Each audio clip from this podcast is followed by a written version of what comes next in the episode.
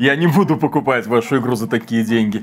Ну послушайте, столько лет разработки, столько студий делали эту игру, столько сил и средств в нее вбухано. Это полноценный квадрупл A продукт. Но я не буду покупать одну копию игры за двести миллионов долларов. Илон Маск, поймите, мы пытались продавать нашу игру по сто долларов за копию, а она оказалась никому не нужна. Тогда мы повысили цену до тысячи, потом до десяти тысяч долларов, потом до ста тысяч долларов. Мы прошли весь путь, мы общались со всеми из списка самых богатых людей мира по версии Forbes. Илон, спасите нашу игру, ну кто, если не вы? А вы не пробовали опустить цену на игру до пятидесяти долларов? Может, тогда кто-нибудь купит? Ну, чтобы эти нищеброды хлынули в нашу игру, зашли в наш премиальный магазин и начали вонять по поводу высоких цен. То есть, погодите, я покупаю игру за двести миллионов долларов, в которой есть еще и внутриигровой магазин? Ой, подождите, простите, пожалуйста, вы же не видели нашу дорожную карту с планом развития на десять лет.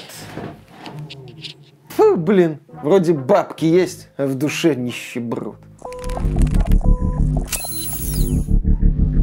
Приветствую вас, дорогие друзья, большое спасибо, что подключились, и я надеюсь, вы много раз слышали притчу о том, что игры дорожают, потому что разработка дорожает. Некоторые инфлюенсеры говорили нам о том, что игры стоят слишком дешево, они должны стоить гораздо дороже, мол, вы посмотрите. Инфляция все сожрала, а сейчас разработка хорошей игры стоит сто миллионов долларов, двести миллионов долларов, триста миллионов долларов, если учитывать рекламный бюджет. Ребята, ну понять и простить простых вот этих вот трудяг, которые работают на крупные компании типа Ubisoft, Activision, Blizzard, Electronic Arts и Take-Two. Ребята, если вы их не поддержите своей соточкой долларов, то они немедленно на следующий день развалятся. Все это происходит на фоне новостей о том, что крупные игровые компании активно сокращают сотрудников. Это там беда просто, потому что денежек стало очень мало. Хотя смотришь на финансовые отчеты, денежек у них по-прежнему до задницы. Смотришь на финансовый отчет, ну, пока еще Activision Blizzard не стала частью Microsoft, ну, смотрел на их финансовые отчеты, ну, нормально так, полтора миллиарда долларов в квартал заработали, заработали чистыми. Ты такой, ну, хорошо, значит, эти деньги, вот, это, заплатить сотруднику, а, это вот чистыми, а, то есть вы уже заплатили сотруднику, так, хорошо, то есть эти финансы можно направить на создание каких-то новых крутых проектов, например, не-не-не, там у нас, знаете, инвесторы, вот это вот все, они привыкли, э, у них их аппетиты, как обычно, растут, поэтому, ребята, вот эти деньги, которые мы зарабатываем, это вот большое спасибо тем товарищам, которые внимательно слушают инфлюенсеров и соглашаются с тем, что разработка игр настолько подорожала, что теперь каждая новая игра должна стоить от семидесяти до ста долларов, что теперь вы, как последние лохи, должны будете покупать именно делюксовое издание за сто двадцать долларов, чтобы на пять дней раньше поиграть в какой-нибудь премиальный хит. И, конечно же, вы не должны ни в коем случае удивляться и не должны задавать вопросов, а что это в нашей игре, вот оди... Оди... А, это же одиночная игра, а что в ней какие-то сезоны, какой-то магазин, какой-то боевой Какая пропуск. Одиночная? Зачем вообще одиночные? Да, зачем вообще нужны одиночные игры? В общем, мы столкнулись с удивительной ситуацией. Есть крупная игровая индустрия, которая держит на кармане все СМИ и многих блогеров. И, естественно, они соглашаются с тем, что, ребята, эта игра стоит своих денег. Ребята, ну, в день выхода, в принципе, можно пойти и купить, а мы своими сладкими речами разогреем ваш интерес, конечно же. Ну, максимум, что вам скажут, если игра окажется уровня Skull and Bones, так это то, что, ну, по скидочке... по скидочке. Наверное, если потерпеть, то можно будет в будущем задуматься. Это некоторые западные инфлюенсеры говорили про Skull and Bones. Да, и вот мы смотрим финансовые отчеты этих компаний. Заработки отличные. Та же компания Ubisoft говорит, а мы тут заработали за квартал шестьсот пятьдесят миллионов долларов. Сотрудники компании такие, чё, блин, а чё у нас сокращение, а чё у нас зарплаты не растут? Ха, не для вас это все делается. Сокращений в Ubisoft пока еще нет, но если верить инсайдеру Тому Хендерсону, атмосфера в студиях Ubisoft не самая радужная три раза ха. В общем, крупные издатели, как нам говорят, пухнут с голоду, финансовые отчеты у них пока еще неплохие, но есть вот это вот ощущение того, что крупная игровая индустрия в кризисе. И действительно, она сейчас переживает не самые лучшие времена. В целом, такая вот странная ситуация сложилась сейчас. С одной стороны, вроде как выходит немало игр, с другой стороны, вот это вот ощущение того, что кризис уже наступил и начинает поддушивать игровую индустрию, присутствует. И более того, многие аналитики говорят инвесторам, ребята, не надо вкладываться в игровую индустрию, рискованный бизнес, все проваливается, все затухает. Посмотрите, одна крупная компания выпустила хит, не взлетел, вторая крупная компания выпустила хит, не взлетел. Ребята, двадцать третий год, вот вы не, вы не смотрите на успехи двадцать третьего года, двадцать четвёртый год это будет просто чудовищно. Вы, и кстати, вы посмотрите, вот компания Ubisoft, Skull and Bones, провал. Компания Warner Bros. Warner Bros выпустила этот отряд самоубийц, убить Лигу Справедливости. В итоге тоже оглушительный провал. А сколько денег было потрачено на этот проект? Сколько людей принимало в нем участие? В общем, дорогие друзья, три а нынче не тот. Не спешите заносить свои деньги в игровую индустрию. И тут независимые разработчики говорят... Минуточку. И сейчас мы переносимся в совсем другую игровую индустрию, которая стоит как бы рядом, но кажется на многие световые годы дальше, чем вот эта вот крупная игровая индустрия. Потому что она состоит действительно из независимых команд, из людей, которые предпочитают создавать игры, в которые они сами хотят играть, которая состоит из мечтателей, да, порой из не самых квалифицированных ребят. Но тем не менее, эти ребята могут тебе предлагать интересные идеи. И внезапно оказывается, что двадцать четвёртый год, вот мы недавно восхищались началом двадцать третьего года, а начало двадцать четвёртого года куда лучше, сколько хитов мы получили за два месяца. Но перед тем, как продолжить, поговорим о том, что производители игровых мониторов не первый год удивляют покупателей стильным дизайном своих устройств и модной подсветкой. Однако геймеры прекрасно понимают, что куда большее значение имеет качество изображения и технологии, отвечающие за цветопередачу. Лучше всего, когда монитор сочетает в себе все важные качества, радуя при этом немалыми размерами. И да, все верно, реклама на этом канале. Компания эм эс ай представляет игровой ультраширокий о лед-монитор серии Max с изогнутым экраном. Линейка устройств Max сочетает в себе максимальную мощность, выверенные инженерные решения и изысканный дизайн. Диагональ монитора равняется тридцати четырём дюймам, а разрешение три тысячи четыреста сорок на тысячу четыреста сорок пикселей. Монитор предлагает ряд передовых решений, которые позволяют с головой погрузиться в виртуальные миры. В мониторе используется качественная кью ди о лед-матрица. Она отвечает за реалистичные цвета, включая истинный черный цвет и исключительно высокую контрастность. Технология кью ди делает изображение насыщеннее за счет увеличения числа отображаемых оттенков. Высокая частота обновления экрана, равная ста семидесяти пяти герцам, обеспечивает плавность изображения, а экран с радиусом кривизны тысяча восемьсот эр обеспечивает максимальный эффект погружения в происходящее на экране, как при просмотре видеоконтента, так и в играх. Настроить монитор можно с помощью кнопок или в приложении Gaming Intelligence. Приложение позволяет изменить параметры устройства с помощью клавиатуры и мыши, что очень удобно. Утилита эм эс ай о лед кей снижает риск выгорания о лед-экрана. У эм эс ай получился действительно уникальный в своем классе игровой монитор. Он напичкан всеми возможными технологиями, изображение сочное и впечатляющее, внешне внешний вид продуман до мелочей. Благодаря этому монитору вы сможете смотреть развлекательный контент в лучшем качестве и наслаждаться виртуальными мирами с максимальным погружением. Проходите по ссылке в описании и покупайте монитор от эм эс ай, чтобы ваша жизнь стала еще ярче. Да, с одной стороны у нас тут такая неприятная картина. Аналитики орут, шеф, все пропало, клиент уезжает, гипс снимают, мы все умрем, деньги вкладывать в игровую индустрию нельзя, она вот-вот умрет, да-да-да, уже, так сказать, пора ее отпевать. Но с другой стороны наблюдаем другую игровую индустрию, задача которой вроде как находиться в тени этих крупных проектов трипл, квадрупл и да. Но когда выяснилось, что трипл, квадрупл игры от западных издателей либо не взлетают, либо тупо не выходят, выясняется, что эта игровая индустрия не просто прекрасно себя чувствует, она спокойно может заменять вот эту трипл, квадрупл эй индустрию. Да, у нас тут еще не закончился февраль, а за эти два месяца неполных мы получили целую стопку непройденных хитов. Это, кстати, отсылка. Это отсылка к консольному форуму икс би ти, кажется, восемьдесят седьмой конференции. Там Sony Boy рассказывали, что у них куча игр, и у них есть стопка непройденных хитов, зачем им играть в мультиплатформу. Что-то такое вот было. Так вот, возвращаясь к нашей современной стопке непройденных хитов. Я сейчас буду называть успешные игры разной степени успешности, от суперуспешности до локальности.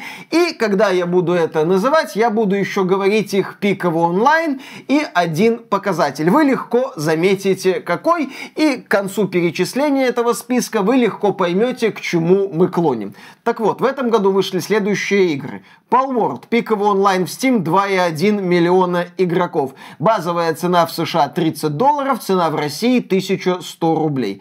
Helldivers два при поддержке Sony, все такое, но тем не менее базовая цена сорок долларов, цена в России, российское издание в магазине Буки, четыре тысячи пятьсот рублей, можно найти дешевле. Пиковый онлайн за четыреста тысяч пользователей, и то только благодаря тому, что разработчики долго не могли наладить работу серверов. Игра стабильно растет, где она остановится, пока неизвестно. Ранний доступ Enshroud, это выживач, пиковый онлайн сто шестьдесят тысяч игроков, базовая цена тридцать долларов, цена в России тысяча четыреста рублей. Выживание Nightingale, пиковый онлайн сорок семь с половиной тысяч игроков, базовая цена тридцать долларов, цена в России тысяча сто рублей. Last Epoch Deployed версия один ноль, пиковый онлайн двести шестьдесят четыре тысячи игроков, это больше, чем пиковый онлайн Path of Exile в Steam. Это да. Больше, чем пиковый онлайн любого клона Diablo за все время существования Diablo.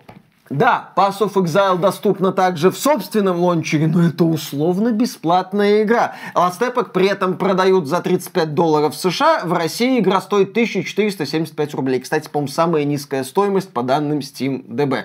Deep Rock Galactic Survivor, ранний доступ, пиковый онлайн в Steam пятьдесят шесть тысяч девятьсот игроков, цена десять долларов в США, в России триста восемьдесят пять рублей. Покерный карточный рогалик Балатра, пиковый онлайн в Steam тридцать пять тысяч игроков, базовая цена пятнадцать долларов, в России шестьсот десять рублей. Версия один ноль симулятора выживания Sons of the Forest вышла, которая в прошлом году на старте раннего доступа собрала там четыреста тысяч в пике в Steam. Сейчас в десять раз меньше, тем не менее показатель тоже хороший, сорок тысяч человек одновременно играло в релизную версию этого продукта. Базовая цена у него тридцать долларов, в России игра продается за тысячу сто рублей.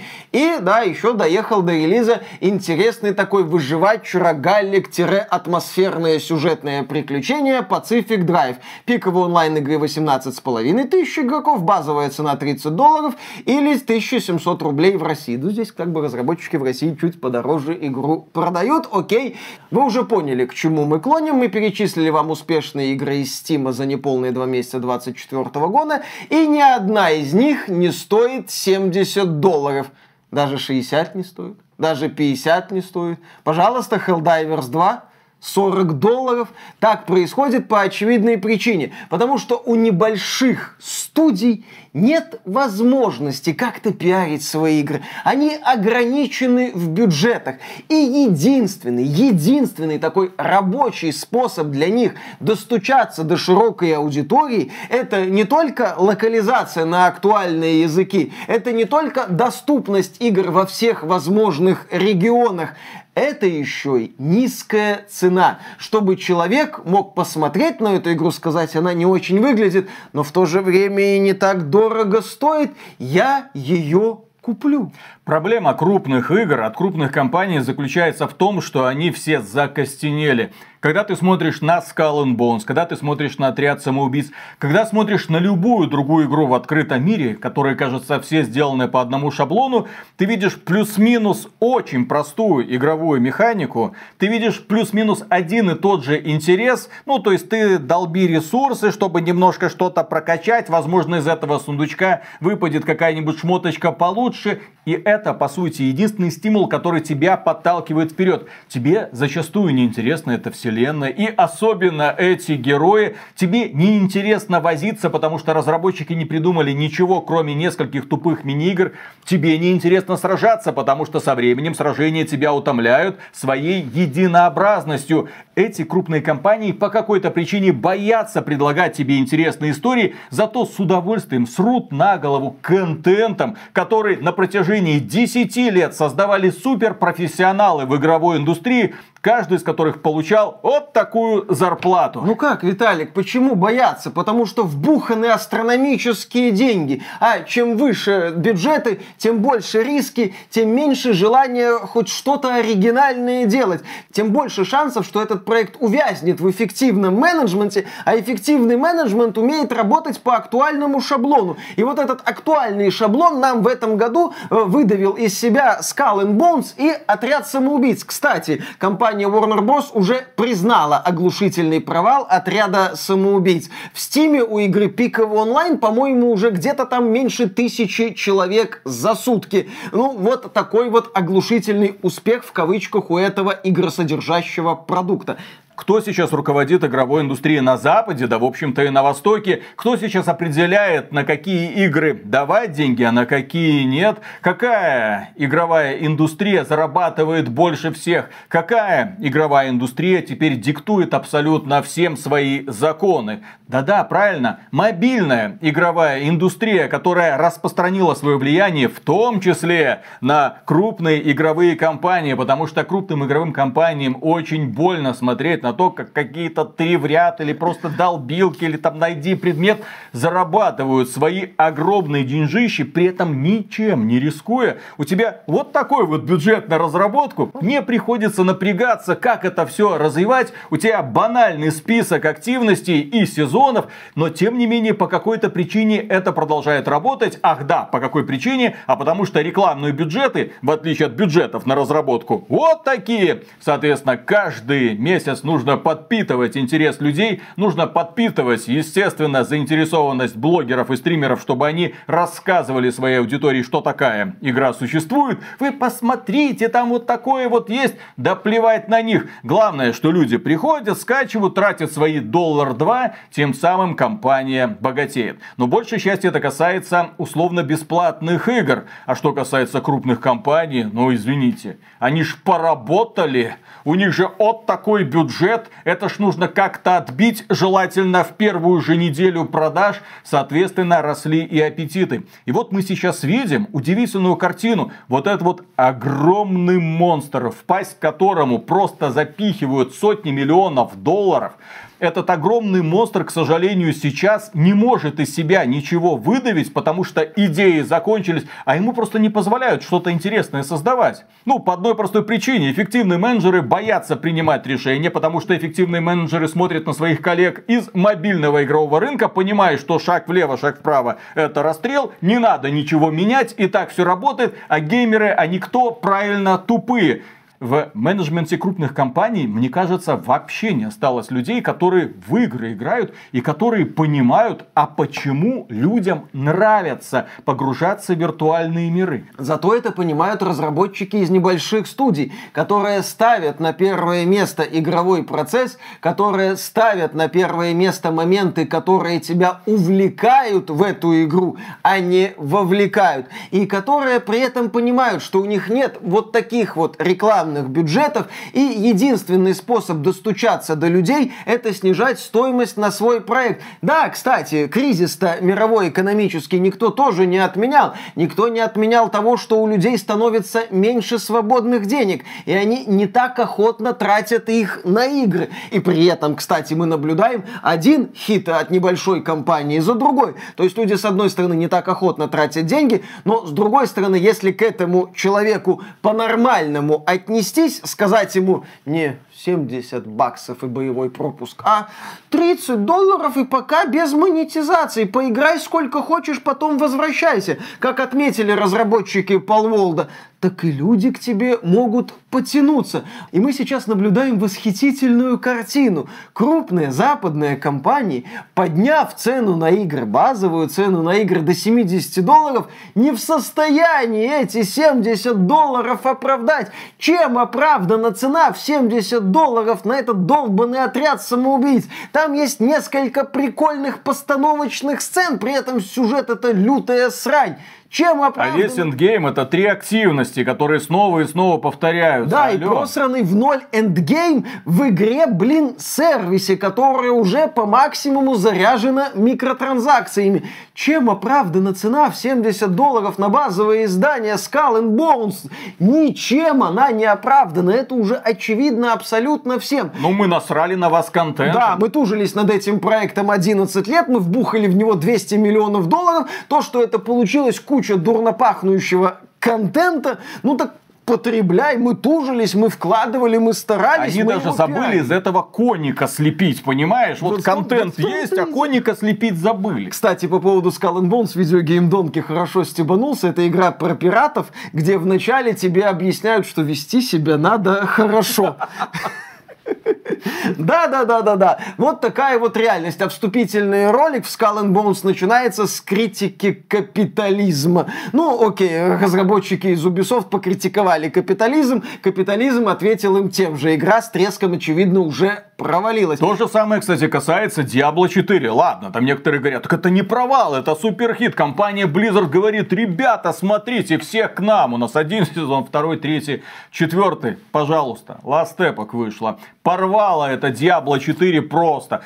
Диабло четыре повезло, что Last Epoch вышла только на ПК. Что это не консольный релиз. Пока ей, не консольный. Ей очень сильно повезло, что у Last Epoch огромное количество технических проблем, связанных с производительностью, сетевым кодом, серверами. Естественно, онлайн это просто попа-боль, потому что тебя постоянно выбрасывают, выбрасывают, выбрасывают. Но есть рабочий офлайн, и люди этому радуются. И вот Last Epoch, которая стоит тридцать пять долларов. Ты такой, а, то есть это вот игра с интересной историей, с интересной концепцией, с навороченной системой прокачки, с офигенным эндгеймом. Вот за такие деньги. А игра говорит, да.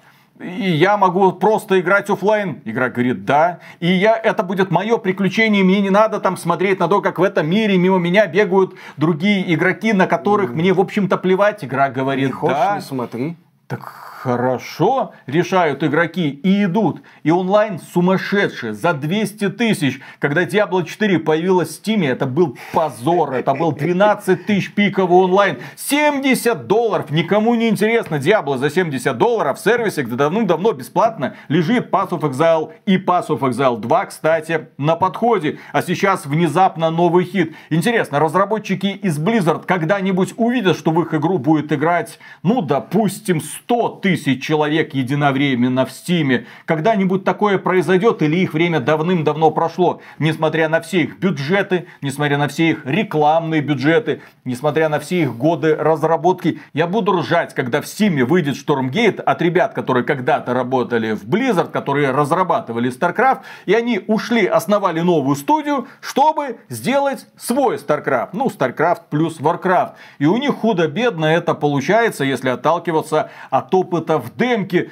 И я буду ржать, если их игра в итоге завоюет аудиторию, которую стремительно теряет Blizzard. Алё, что с вами не так, крупные компании? Может, пора задуматься о вечном? Может, пора оглянуться вокруг и внезапно обнаружить, что вы не стоите в чистом поле за высоким частоколом своего маркетингового бюджета? Нет, вас давным-давно окружили, стены снесли и теперь вот-вот готовятся на кол посадить, потому что вы теперь нафиг никому не интересны. Вас давным-давно заменили. Блин, ребята, у которых глаза горят, которые придумывают новые концепции, новые миры и которые не очень-то много просят за свои услуги. И при этом что? Они плохо зарабатывают. Вот семь пацанов, которые сделали Palworld и продали пятнадцать миллионов копий только в Стиме, стали долларовыми миллионерами каждый, как мне кажется. Им плохо.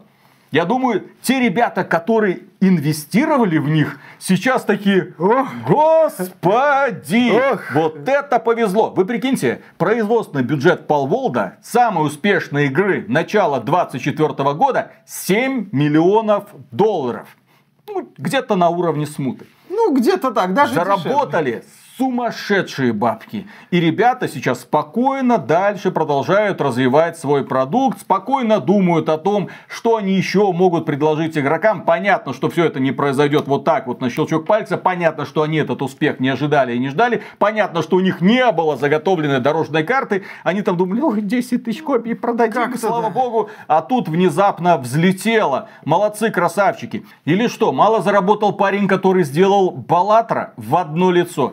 Игра, которая весит шестьдесят мегабайт, которая стоит пятнадцать долларов. Да, я допускаю, что при пиковом онлайне тридцать пять тысяч он уже продал, ну сколько? Ну, двести пятьдесят тысяч копий. двести пятьдесят тысяч умножьте на пятнадцать. Ну, это очень грубо, там еще надо забрать налоги. Но я уверен, что издатель, который помогал разработчику Балатра выпустить его игру, очень доволен показателями этого проекта. А разработчик сейчас, возможно, купается в деньгах и наслаждается минутой славы. Ребята, которые сделали Last Epoch, которые стартовали свой проект на Кикстартере, которые собрали какие-то копейки с этого Кикстартера, которые тянули разработку на протяжении шести лет, и вот они выпустили. Вы думаете, те, кто в них поверил, те, кто их поддержал, те, кто профинансировал хотя бы немножечко разработку, те, кто вложился, стал минимальным инвестором, сейчас не в восторге, сейчас не орет просто, не бегает по кругу в комнате, говорит: ё-моё, нифига себе выстрела. Естественно, именно поэтому те аналитики, которые говорят: у игровой индустрии сейчас звездец, звездец трипл эй индустрии. Вы посмотрите на двадцать четвёртый год. Что у нас заготовлено на двадцать четвёртый год? У нас вот это Отряд Самоубийц, Skull and Bones, это был предсказуемый результат, про это мы говорили ага. давным-давно. Что дальше? А, ну, в марте вроде как рестлинг должен появиться. Я это... Ну, именно про западную да, да, часть да. мы говорим. На апрель пока ничего. Из-за того, что я сходу помню, май это у нас Хеллблейд два, но это Microsoft, и это одиночная игра, это немного другая. И за сорок долларов, кстати. Да, причем цифровой релиз. Нет, сорок-пятьдесят да, долларов, да. что-то такое. Там не полноценная это вот стоимость в семьдесят долларов. Окей, Ubisoft в этом году собирается выдавить из себя Star Wars Outlaws. По слухам, BioWare и Electronic Arts наконец-то домучают новые Dragon Age.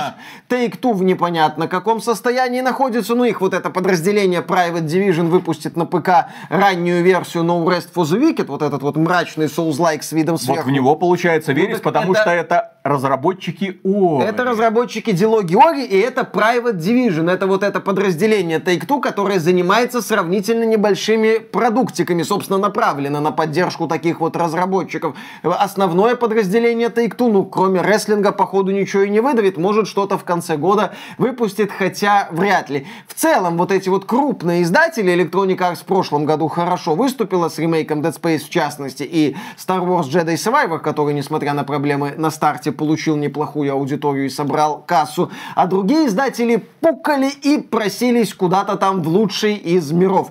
Поэтому, когда аналитики сегодня говорят, что с игровой индустрией что-то не так, им надо делать такую вот четкую оговорку: с западными крупными компаниями что-то не так. Если вы хотите инвестировать в игровую индустрию, и начало этого года это прекрасно доказывает и показывает, то вы должны обращать внимание на маленькие студии, маленькие проекты, внимательно присматриваться к тому, какой интерес у публики есть к их проектам, и делать соответствующие инвестиции. Вот на что нужно обращать внимание. Вот этот небольшой список игр, которые добились успеха, является доказательством того, что с игровой индустрией не просто все в порядке, все лучше, чем когда-либо было. Наконец-то инди-разработчики начинают стрелять, стрелять без остановки. И, кстати, насчет вот игр, которые стреляют, можно сказать, ну чё вы вот э, любители замазолить себе все руки. Вот вы называете симуляторы выживания, рогалики, там, э, фермы, ну в случае с Palworld, да, полусюжетные выживалки, но это выживалки типа Pacific Drive. Чё по сюжетным играм? Вот мы хотим сюжета, мы хотим приключения. И тут на выручку приходят японские студии, ну в частности Sega и ее подразделение Atlus, которые в этом году выпустили Like a Dragon Infinite Wealth и Persona три Reload. Понимаешь, вот японцы, когда мы говорим о семидесяти долларах за базовое издание, да, они ходят по офигенно тонкому льду, добавляя в свои проекты микротранзакции, как в случае с Infinite Wealth. Это есть такое. Но глядя на проекты от японских компаний, я вижу как минимум явную попытку эти семьдесят долларов оправдать.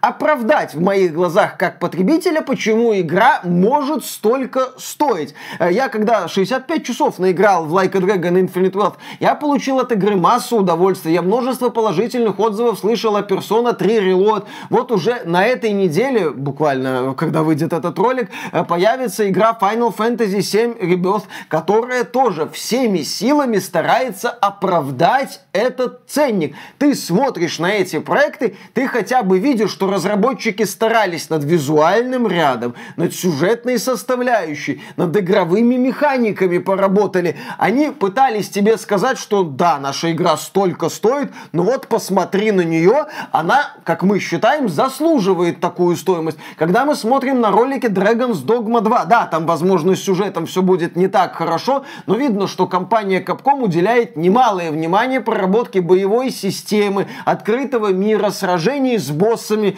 Ну да, это будет гринделка, возможно, в открытом мире, но с такой вот интересной системой пешек, у которой нет аналогов. Capcom пытается тебе объяснить, почему эта игра стоит семьдесят долларов, и ты видишь эти объяснения. Знаешь, вот когда западные издатели начали активно продвигать идею семьдесят баксов за базовую версию игры, ёлы-палы, японцы за этим, вероятно, следили, потом такие подхватили эту идею. А сейчас смотрят, а чё бы и не подхватить эту идею, потому что западные издатели это предложили и самоустранились. Не, ну даже Tekken, даже Persona, даже Yakuza, даже Grand Blue Fantasy, несмотря на то, что они вышли в Steam и показали там себе неплохо, все-таки сильно уступают результатам, которые показали инди-студии совершенно неожиданно для всех. Поэтому, если бы они поставили ценник немножко поменьше, возможно, их и купило бы намного больше людей. Я, кстати, с этим согласен. Может быть, японцам стоило бы тоже подумать о широкой, более, еще более широкой аудитории. Мы когда-то обсуждали Эпик Геймс Стор и говорили, разработчики, господи, не спешите там издавать игры, потому что, да, там комиссия двенадцать процентов, но если вам с продаж достается восемьдесят восемь процентов, а продажи нулевые, то это все равно ноль. И так, в общем-то, произошло. Эпик Геймс Стор это провалившийся проект. В прошлом году весь этот магазин заработал на продаже игр триста миллионов долларов. Это плюс-минус где-то пять миллионов копий э, крупнобюджетных игр, которые продаются за шестьдесят долларов. пять миллионов э, из всех сотен игр, которые там представлены в коллекции, как-то совсем маловато. В это время Габен, надрывая животик, конечно, хохочет. Некоторые инди-разработчики рассказывали мне о своем печальном опыте выхода в Эпик Геймс Стор. Ну, то есть, вот игра продается в Steam, отлично продается. Игра продается в Эпик Геймс Стор. Три копии. Да, три, три копии. Три копии продали. Несмотря на то, что в Steam они продали прям десятки тысяч копий. Для понимания. То есть, Здесь Epic Games Store кое-как существует до сих пор только благодаря эксклюзивам, за право получить которые приходится неплохо так платить. А Steam существует просто так, потому что там огромное количество людей. Но это я немного отвлекся. Я к чему? Да в том, что все, по-моему, все крупные издатели за последние годы испортили свою репутацию. Испортили настолько, что люди как-то не спешат уже покупать их крупные хиты. Испортили настолько, что теперь приходится заново доказывать людям, что ты продаешь качественный продукт.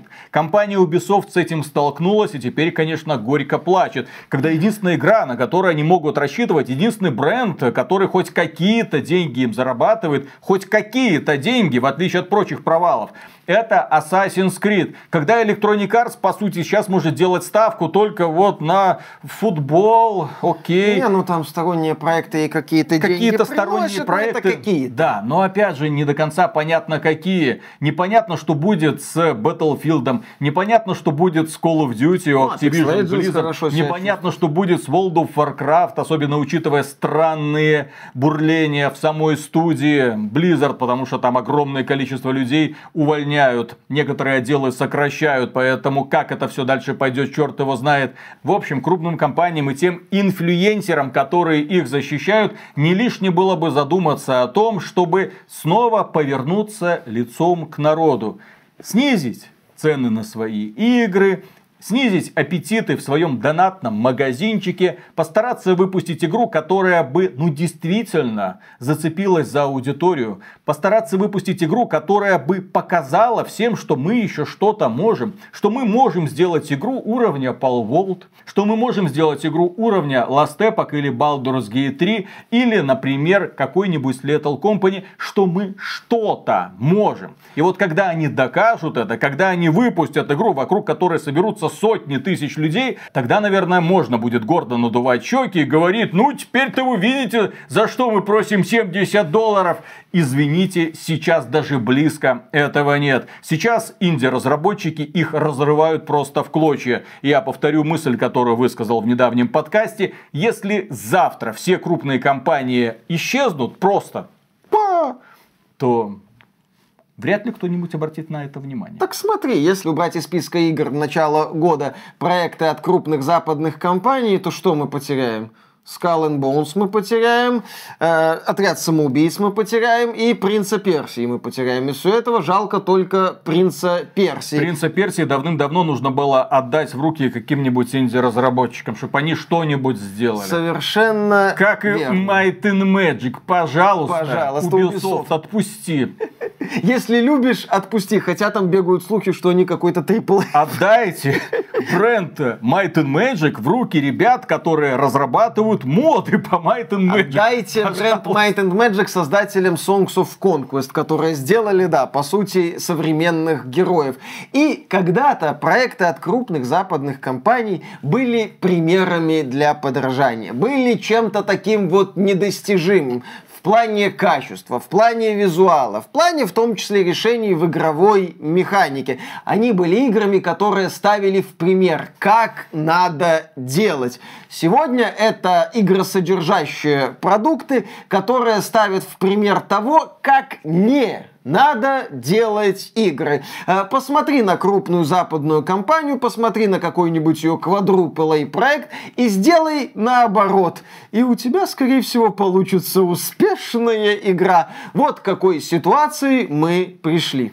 Какой-то ГМО, короче, они угу. гонят. Именно так. И совершенно верную мысль Виталик высказал. Я ее еще раз повторю. Она мне очень нравится. Если сегодня, да, что-то произойдет, какой-нибудь Танос где-нибудь щелкнет, и вот эта вот половина игровой индустрии исчезнет, коллапса не случится. В том-то и дело, что вот эти вот компании, казавшиеся титанами, что вот на, ни- на их вот плечах держится вся индустрия, все, это была, это уже не титаны, это тень этого самого титана. А игровую индустрию держат мелкие студии уже на своих плечах. Да, этих плечей много, этих студий много. так это замечательно. Чем больше студий разных, чем больше проектов мелких, тем больше интересных и нестандартных идей, даже в рамках каких-то популярных жанров, мы будем наблюдать. Мне такая вот нынешняя игровая индустрия нравится несоизмеримо больше, чем индустрия, где есть несколько крупных проектов и выжженное поле вокруг них. Поэтому западные игровые компании можете не останавливаться в своем желании гнать трэш. И на этом, дорогие друзья, у нас на сегодня все. Огромное спасибо за внимание. Подписывайтесь на этот канал. А при омега-супер огромнейшую благодарность мы, как обычно, высказываем кому? Правильно, нашим спонсорам. А спонсором можно стать через Бусти, спонсору, и напрямую через ютубчик. А мы пошли дальше работать. Ну все, у меня кот-алкаш. Что случилось? Ну смотри, у него появилась традиция какая-то mm-hmm. странная. Э, садится на кухне возле раковины и начинает грустно смотреть на краник. Mm-hmm. э, ну, естественно, думает, типа, включи мне воду, хозяин. Mm-hmm. Ну, я ему включаю тоненькую струйку, он такой... начинает все это пить, угу. и пьет, и пьет, и пьет, и пьет, и пьет, и пьет, и остановиться не может. Угу. Он думает, что с каждым новым глотком ситуация будет улучшаться. Ну, как, ага. в общем-то, все вот эти пьяницы. Они думают, ну, раз мне стало хорошо с одной рюмки, то со второй станет еще лучше, а потом еще лучше, а потом еще лучше. Угу. Вот и так делает кот, правда, с водицей, простой ключевой. А в определенный момент, да, он такой напьется, напьется, походит, походит, походит, походит. И вот этой водой, вот так mm-hmm. вот, все вокруг себя. Да. Ты такой думаешь, скотина, ты конченая, ты что творишь? Особенно, когда это не на пол. Особенно, когда он запрыгивает на кровать, mm-hmm. такой, выберет место такое, знаете, поудобнее. Помягче, поудобнее. Такой, вот это. Ну... хотя все равно пахнет. И потом снова такой, как будто ничего не было, такой опять на кухню, и снова под краник садится и такой, включи водицы, хозяин, я только что прошел обряд очищения, мне надо догнаться. А купи ему фонтанчик. И чтобы он вот так постоянно и в фонтанчик блевал, ну, то есть купался в фонтанчике, пил это... фонтанчик, блевал фонтанчик. Фонтанчик можно это очищенную воду налить, может у него из-за этого. В общем, что делать, дорогие друзья? Поддержите здоровье нашего дорогого котика Маркуса лайком. Ну, а мы начинаем. Раз, два, три.